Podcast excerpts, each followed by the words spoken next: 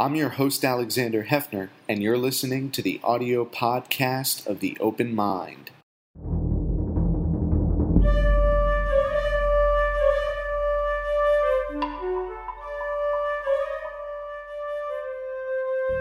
I'm Alexander Heffner, your host on The Open Mind.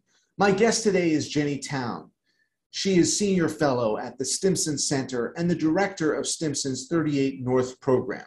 Her expertise is in North Korea, US, DPRK relations, and the Northeast Asian regional security. Thank you so much for joining me today, Jenny. Thanks, Alexander. Happy to be here. Uh, Jenny, what do you think has changed in these months of the new Biden administration? Um, it will it will soon be a, a, full year of President Biden in office rather than President Trump. Um, we know that President Trump, for the first time in many years, had um, U.S. official diplomacy with the North. Um, and it's not clear what, if anything, has transpired since there was this transition from Trump to Biden. Well, it's unclear because not much has actually transpired um, since Biden has come to office. Um, this administration did take the first several months, about four or five months, to do a policy review to study, you know, what has been done, what are the different approaches that have been taken, where does that leave us with North Korea now? Um, they announced the new policy sometime around May. Um, and the policy, while it has some of the right talking points, talking about wanting to have a calibrated and practical approach to North Korea that's open to and explores diplomacy, um, the problem is, is that this is sort of the most non-committal way to talk about North Korea um, and doesn't really uh, create a compelling message for the North Koreans to respond to. Um, so what you saw during the Trump administration was setting a new agenda um, in US DPRK relations. That is, at the Singapore summit, at the joint statement, um, set an agenda that was beyond denuclearization, but included actual transformation of the US DPRK relationship and working towards um, solving some of the security issues and working towards a peace regime. Unfortunately, the Biden administration doesn't use that language. Um, everything that they've talked about in terms of North Korea is really still threat based um, and focused on denuclearization, much like the messaging prior to the Trump administration, as if you know 2018 kind of never happened. Um, and so, in the meantime, it sort of put the ball in Pyongyang's court um, to come to the table on our terms. Um, and so now we're in this holding pattern, um, waiting to see if the North Koreans will come back and what they might do before they come back um, in order to gain some leverage in that in the next round of negotiations isn't that motivated by the fact that we don't really understand what the Trump Kim reunions were about? I mean, we we had that official declaration, um, which you cite as being meaningful, um, but yet we don't have any reason to believe it was anything more than writing on paper um, because it's not as if there have been new inspections or any kind of ongoing accountability um, when it comes to what the United States is is uh, hoping to achieve in not just the denuclearization, but um, establishing some rights-based society. President Trump talked about how the North had potential to to be economically resilient, and um, I mean there there were there were a lot of talking points then too, and I wonder if if Biden's uh, reversion to the to the threat based discourse is to almost say we don't accept that those meetings actually had any practical impact on the way the North governs. I think you know there's there's a lot more to what happened in Singapore than you know plays out in public. Um, there were tell, a lot tell, of tell us about that. Yeah, so you know, like I said, what it did is it set a new agenda and it set a new um, a new relationship for them to build off of that uh, that also included North Korean concerns, right? This isn't just an this isn't like an easy decision for any country that has nuclear weapons to simply say, I'm going to voluntarily give them up, right? There has to be um, some incentives there for them to do so. There has to be um, especially some changes in the security situation in order for them to feel comfortable doing so. And there has to be a change in the nature of the relationship itself um, to trust that if they do that, um, that they aren't going to meet the fate that other countries did, like Libya, like um, Iraq. And so I think you know there's there was at least at Singapore a recognition of North Korean concerns as part of the negotiation process. Um, there were the problem with the Singapore joint statement, though, was that it wasn't an, an, action plan, it wasn't an agreement, it was literally setting an agenda. And unfortunately, in the subsequent uh, negotiations, they could never decide on, on what a suitable starting point actually was. How big did it have to be? What had to be included? And what were both sides willing to do? And, and part of that negotiation um, was a lot of the US asking North Korea, well, what do you want? What do you want? And unfortunately, what we saw in Hanoi was, you know, in, in using that kind of formula, the North Koreans came back and said, well, what we want is exorbitantly more than what the US was willing to do as a first step anyway. Um, so what, we just what never they, really What did they want for, for those who don't recall those proceedings? Sure. Yeah, so um, the North Korean request, when Kim Jong un came into Hanoi, um, he put forward the notion that he would be willing to give up the Yongbyon Nuclear Scientific Research Center, which is the heart of their nuclear weapons program. It is where they actually produce um, the nuclear material that's used to make nuclear weapons. Um, and in return, they wanted you know, basically all of the commercial sanctions um, that had been placed on North Korea to be lifted. Um, and this was just more than what the U.S. was willing to able to um, give as a re- as reciprocation to the offer that they had put on the table. Jenny, I'm so interested in the work you do on a day-to-day basis because the North is shrouded in so much secrecy, and you know we we don't know if um, Kim Jong Un is healthy. Uh, we don't really we have these sort of TMZ style moments of of of uh, is he alive? Is he dead? Um, and then most recently, he seemed to um, have lost some weight and was looking uh, more healthy than he had in past photos. But really, I mean, that's the extent of the American public knowledge and, and likely across the non North Korean landscape, except for the inner circle of the North. So, as an, a North Korea expert and researcher, what are you looking at to you know to, to research um, how are you kind of learning about what's going on there if not on a day by day basis you know in terms of what's changing in, in the leadership etc well, we, you know, we look at all sources, as many sources as possible, and especially um, North Korean uh, sources, media journals, um, television affiliated websites, and stuff to try and glean messages from that as well. Um, we also use satellite imagery to follow a lot of the parts of the country and especially the more sensitive areas um, like their WMD related facilities um, to try and get a sense of how what kind of activities are going on how the infrastructure is changing and what that might mean in terms of their program developments. Um, but also looking at like economic sites looking at you know bridges and ports how busy are they um, um, and you know major economic projects where are they allocating resources what sectors are moving forward um, at what pace different sectors are moving forward and how their priorities might shift.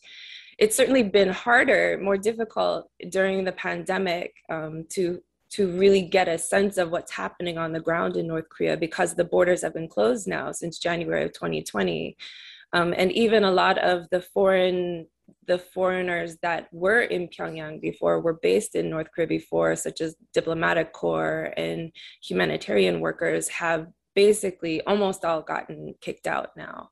Um, so there is it is much more difficult to get information now from inside the country than than what we had before but there's still ways to follow um, the different signals and different messages and different developments and how they're treated in their own media, how North Korea portrays them.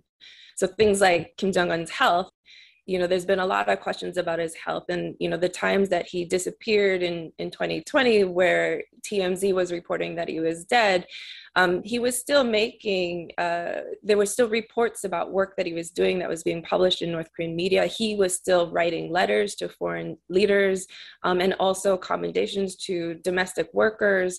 Um, these are not the kinds of things that he would have done, that someone would have done to, sh- to try and pretend that he was still alive and something was was drastically wrong, gravely wrong. Um, so I think you know there's there's a lot of while there, it is difficult to get information, you know, once you sort of learn the ways that North Korea communicates um, and and sort of how to interpret those messages, it, it does still give you a lot of information and a lot of insights as to what's happening. So you have material still to work with. Um, I'm sure you have sources on the ground there. Um, it's more difficult to do. We recently hosted one of the leading nuclear um, weapons experts on the open mind, uh, Vipin Narang at MIT, and um, the UN General Assembly recently met, and the Secretary General uh, said, even amidst this still raging pandemic around the world, that um, nuclear arms buildup is one of his primary, if not his chief concern. I think he actually cited it as his chief concern, um, or at least as significant as the pandemic um, because there's been so much else in the news since the Singapore uh, meeting. Um, in, in general, I mean, pre 9 11, the threats to the United States could be encapsulated by um, those nation states. Then we focused on a terrorism organization um, and the decentralized network of Al Qaeda. But the, the threats had been presented as you know, North Korea, uh, Iran and Iraq. I do feel as though North Korea is is not on the minds of Americans now. Um, but from your research, is it is that accurate? And you know, is it on the minds of diplomats um, in Asia um, as much as it was in in 2018? Because I think the whole region felt like an electric shock from the Singapore meeting. I mean, the the neighbors in the region felt like, what what is going on here? This has the potential to be either extremely dangerous or you know potentially successful. But at the end of the day, things are back at the status quo. North Korea is still a big um, concern in the region, especially to South Korea. Um, and I think you know some of the the turning points in that relationship was really in 2017. Not only the fire and fury responses that Trump was giving to North Korean um, missile testing and, and nuclear testing, but in the idea of 2017 was the first time that North Korea flight tested an intercontinental ballistic missile, um, and one that had the potential to reach U.S. targets. I, I think in the U.S. here, um, while there was a little bit of concern right in the first time that they tested um, an ICBM that you know now that they have the capabilities to attack that they were going to attack. I think the general understanding though is that north korea is very unlikely to launch an attack against the united states itself. Um, but i think there's less certainty about that in south korea of right, course and less right. certainty about that in japan. And so they have a very different threat perception. When you see the not just the images of um, the the leader, but you see um, the you know tens or hundreds of thousands of soldiers. You know the the image. I don't know that it, it has been proven as authentic through multiple sources, but there was an image of um, soldiers from the north wearing hazmat suits um, and Kim Jong Un directing them basically as this is commonly the case with tanks or soldiers, but in this case, likely due to the pandemic, mm-hmm. um, they were in hazmat suits. But it, it created a whole nother level of hysteria for those watchers of, of North Korea because we've long been concerned about not just the nuclear side um, of weapons of mass destruction, but the biological side. And I, I just wonder what your reaction was to that image. Yeah, I think, you know, again, given the context of the situation, it was much more focused on um, on COVID as sort of pandemic response than it was to demonstrate a chemical biological um, capability. Uh, but there are. We could understand how, right? Yeah. I mean, yeah. In the in the whole the whole aura of right. what the North, and that, and that's really what I was trying to ask you, which is, like you said, the U.S. perception of threat is different from Japan and the South, but um, what, do you think that's a decision he's making? Um, I, I, have to think that you know we've seen that face masks can um, you know be effective at uh, preventing spread of the disease. Instead, they were in you know basically hazmat suits from top to bottom. And and and is that is that the kind of thing that that is planned to intimidate the south? I mean just in terms of and i ask this genuinely in terms of the reaction of folks in japan or or the south. It's definitely a choice and it, and it is one that i think is primarily like for first and foremost for domestic audiences to show that they have you know certain capabilities to show in this case a strong COVID response, a strong infectious disease mm-hmm. response, you know, and, and the kind of hazmat suits that, for instance, you'd see in hospitals, um, they don't necessarily have the same abundance of them that they would, you know, these actual um, uniforms. We don't know, Jenny, what changed between Fire and Fury, uh, Trump's remarks at the launch of the North's weapons, and then his decision to engage in, in traditional diplomacy. I mean, I think the speculation is one that uh, he wanted to try something no other American president had, had, done. He wanted to be the first to do it. Um, he also wanted to see what opportunity there opportunity there may be to um, bring about a kind of capitalistic revolution in the country if it was done with the support of the leaders in the North, um, Kim Jong un welcoming this idea of investment from the US or other countries in return for um, authenticated denuclearization.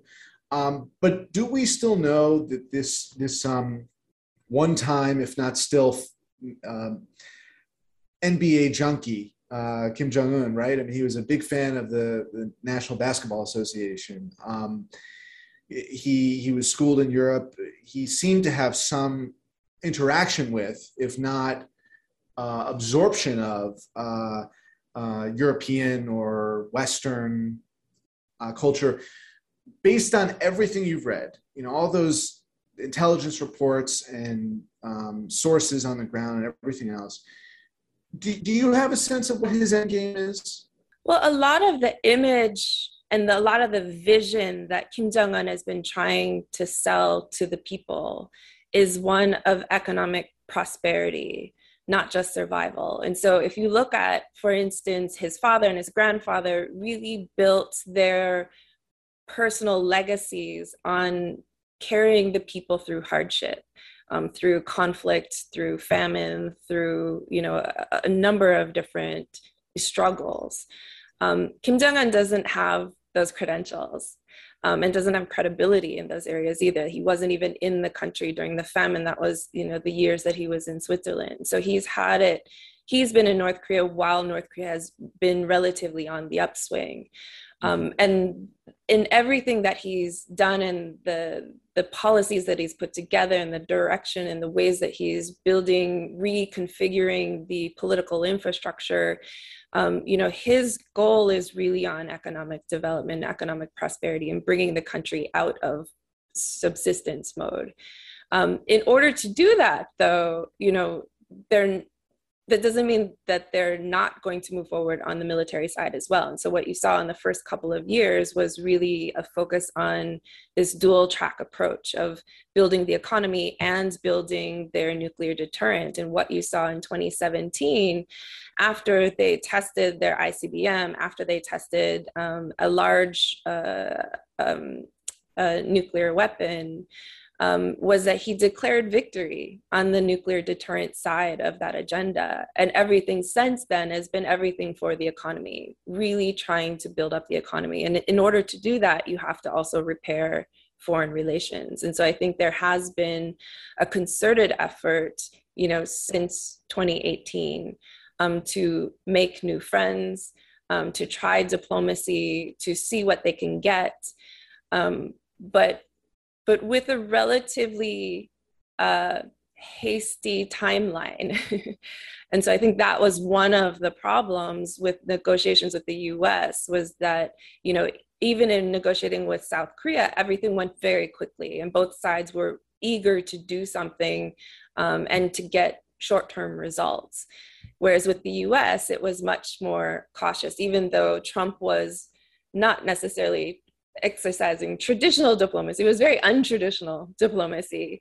Um, but you know, while he was the deal maker and was willing to talk to them, um, the the working level meetings and the way that the negotiations were going were still very slow, very drawn out, um, and we're not coming to a conclusion in a quick amount of time. And so well, the, the, the, methodical, the lack of the sort of methodical nature of it, I guess you're saying is untraditional. There weren't prep meetings, there weren't long sessions, there wasn't uh, multiple days at Camp David. But I think what was most untraditional was the two men who were participating in this. Yeah.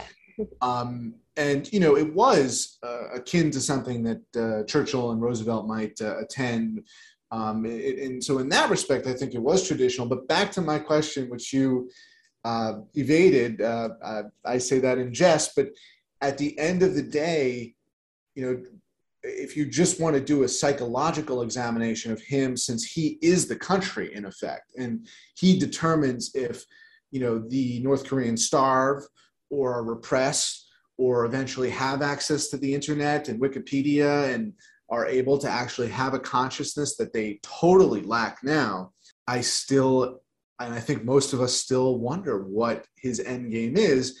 If he if he could say, "I'll stay ruler," we have one sort of nuclear facility that's maintained and overseen by an international body, um, but we're going to give our people rights and they you know basically can can be literate and can be fed and they can you know they, they can have the internet. They can you know almost like a cuba type existence today right? Not cuba in the 70s or 80s but cuba in 2021 um, but it has to be him. Like it had to be castro. I mean i just wonder what bargain he's prepared to accept if at all he envisions the North being a place that is not 100% repressed, so, you know, suppressing basic human rights. Well, so I think, you know, I don't think I evaded the question. I would say, you know, like I said, that's too I, harsh, think, but you know what I yeah, mean. I, I think his, his end goal, really, like I said, is to be the bringer of economic prosperity.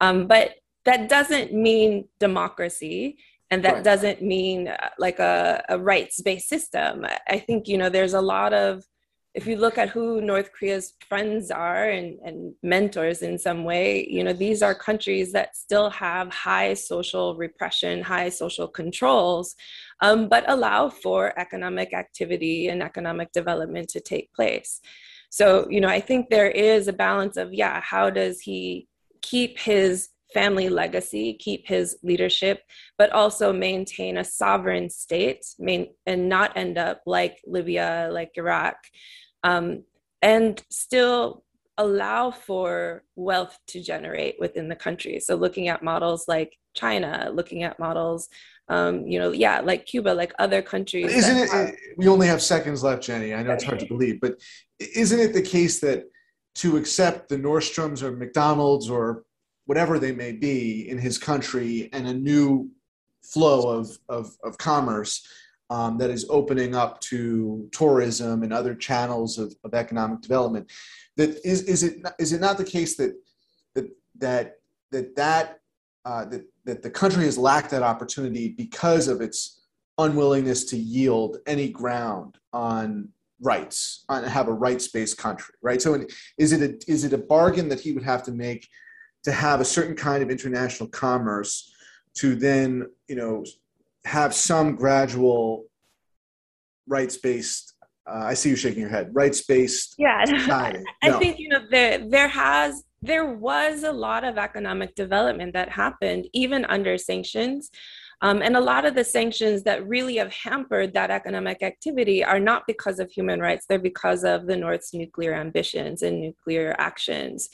And so, you know, there is in in some ways you know the sanctions are actually almost counterproductive to what we would like to see north korea become because it does cut off now um, a lot of the economic activity that was moving the country into a more market based economic system and creating some linkages between it and the rest of the world that would that would force it to really um, start to adapt and adopt some of the international uh, rules and regulations in order to be a more common player.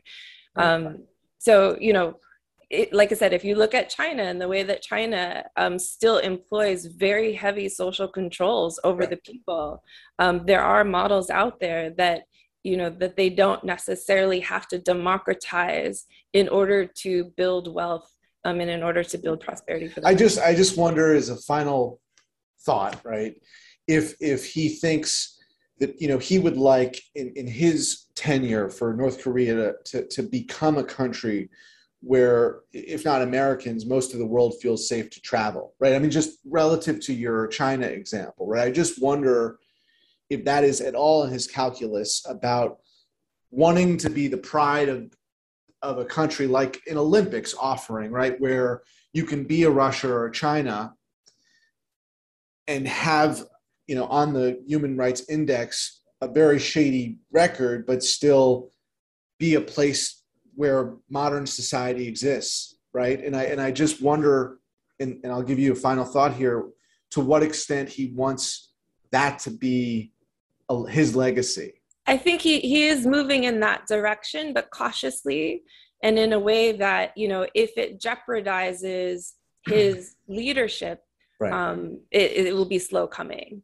Right. And so, you know, at the end of the day, there's still something to be said for preserving the the political cult around him, um, as well as preserving sovereignty um, in a system that doesn't like his political uh, their political choices. Jenny Town, thank you for your insiders intelligent perspective on this subject. We very much appreciate it.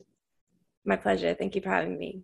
Please visit the Open Mind website at 13.org slash openmind to view this program online or to access over 1,500 other interviews. And do check us out on Twitter and Facebook at Open Mind TV for updates on future programming.